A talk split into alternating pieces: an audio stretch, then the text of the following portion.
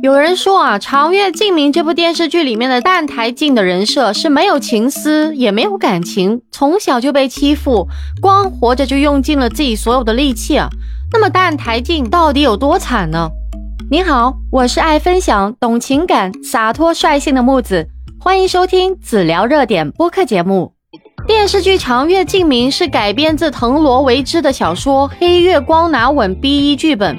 是以男女主角的多世情缘为主线，讲述了衡阳宗掌门之女黎苏苏穿越到了五百年，去阻止男主成为魔神，并开启了一段先婚后爱的故事。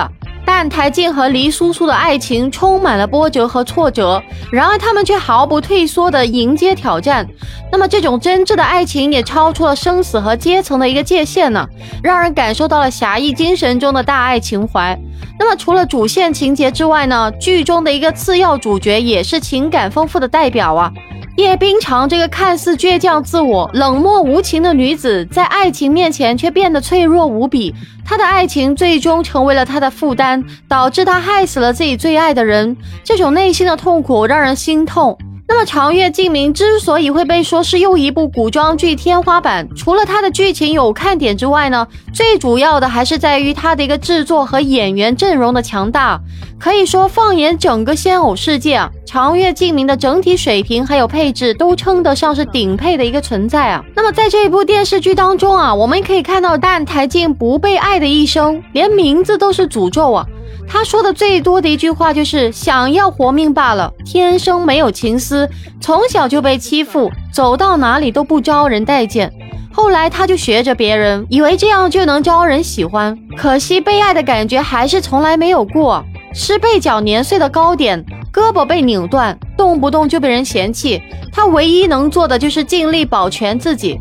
说实在啊，淡台烬真的是太苦了。如果他的母亲没有死啊，那么他会是最受宠的皇子，众星捧月般的爱戴。可是他生来就背负着诅咒，生来就没有情思，母亲难产而死，所以他的父亲恨不得他去死，还给他取了一个诅咒死亡的名字——吸血而生。从此之后呢，他就被母亲身边两个侍女带大，这本来是唯一的好事。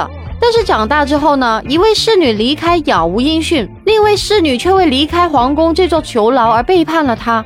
他生来就不懂任何情感，为了少受欺负而模仿其他人，甚至他不懂什么样的行为是什么样的情绪，不懂任何的羞耻感。只要可以活下去，没有什么不可屈服的。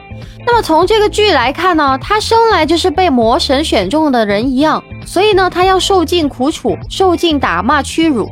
母亲呢是之前最爱他的人，可惜未能相见。他从此也是想被要喜爱的，可是他不知道如何被爱。他一次一次感到疑惑，为什么从来就没有人爱他，而身边只有利益所图的人，只有背叛的人，只有欺辱的人。这种环境不知道该如何是好。浮生梦境既是明夜和桑酒悲剧的见证，也是黎苏苏悲惨命运的开始。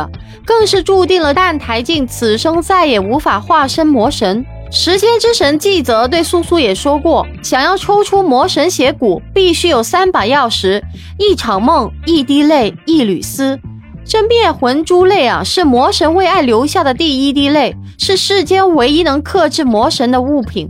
可是澹太静并没有情思，不会爱人，又怎么可以为爱流泪呢？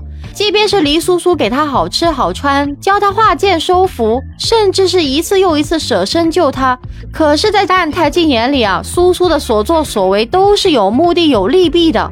那么发展到后面呢，他更是完全无法理解这一切，但是他却非常清楚啊，苏苏是这个世界上唯一会站在他身边的人，他也开始依靠苏苏。甚至愿意为他奋不顾身，可这些并不是单纯为了苏苏，更是为了满足淡台烬自己的需求啊！他无论如何都要为自己留住这生命最后的一盆火。所以啊，只有进入浮生梦境，从头到尾，从身到心，和明夜合为一体，看台静才能知道，原来这世上有一种情感是爱情，也才意识到，原来自己对黎苏苏就是爱情，这样才能生出情思啊！那么苏苏呢，则通过单纯善良的桑九仇恨入魔，彻底领悟成魔成神皆在一念之间呢。他之前对盘太静的好都是为了杀他，可之后他允许自己放下戒备，真正爱上淡台静，用这无坚不摧的爱去换来一丝让他不会入魔的机会啊！两个人都是在赌，神女的爱每真诚一分，痛就更多一层；魔神的爱每加一分，离死就更近一步啊！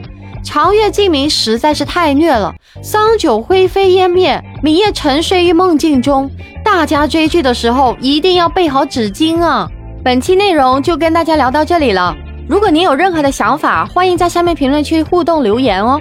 记得订阅、收藏和转发本专辑给有需要的朋友啊！木子每天晚上七点到十二点都会在直播间跟大家不见不散哦。感谢您的收听，我们下期节目再见。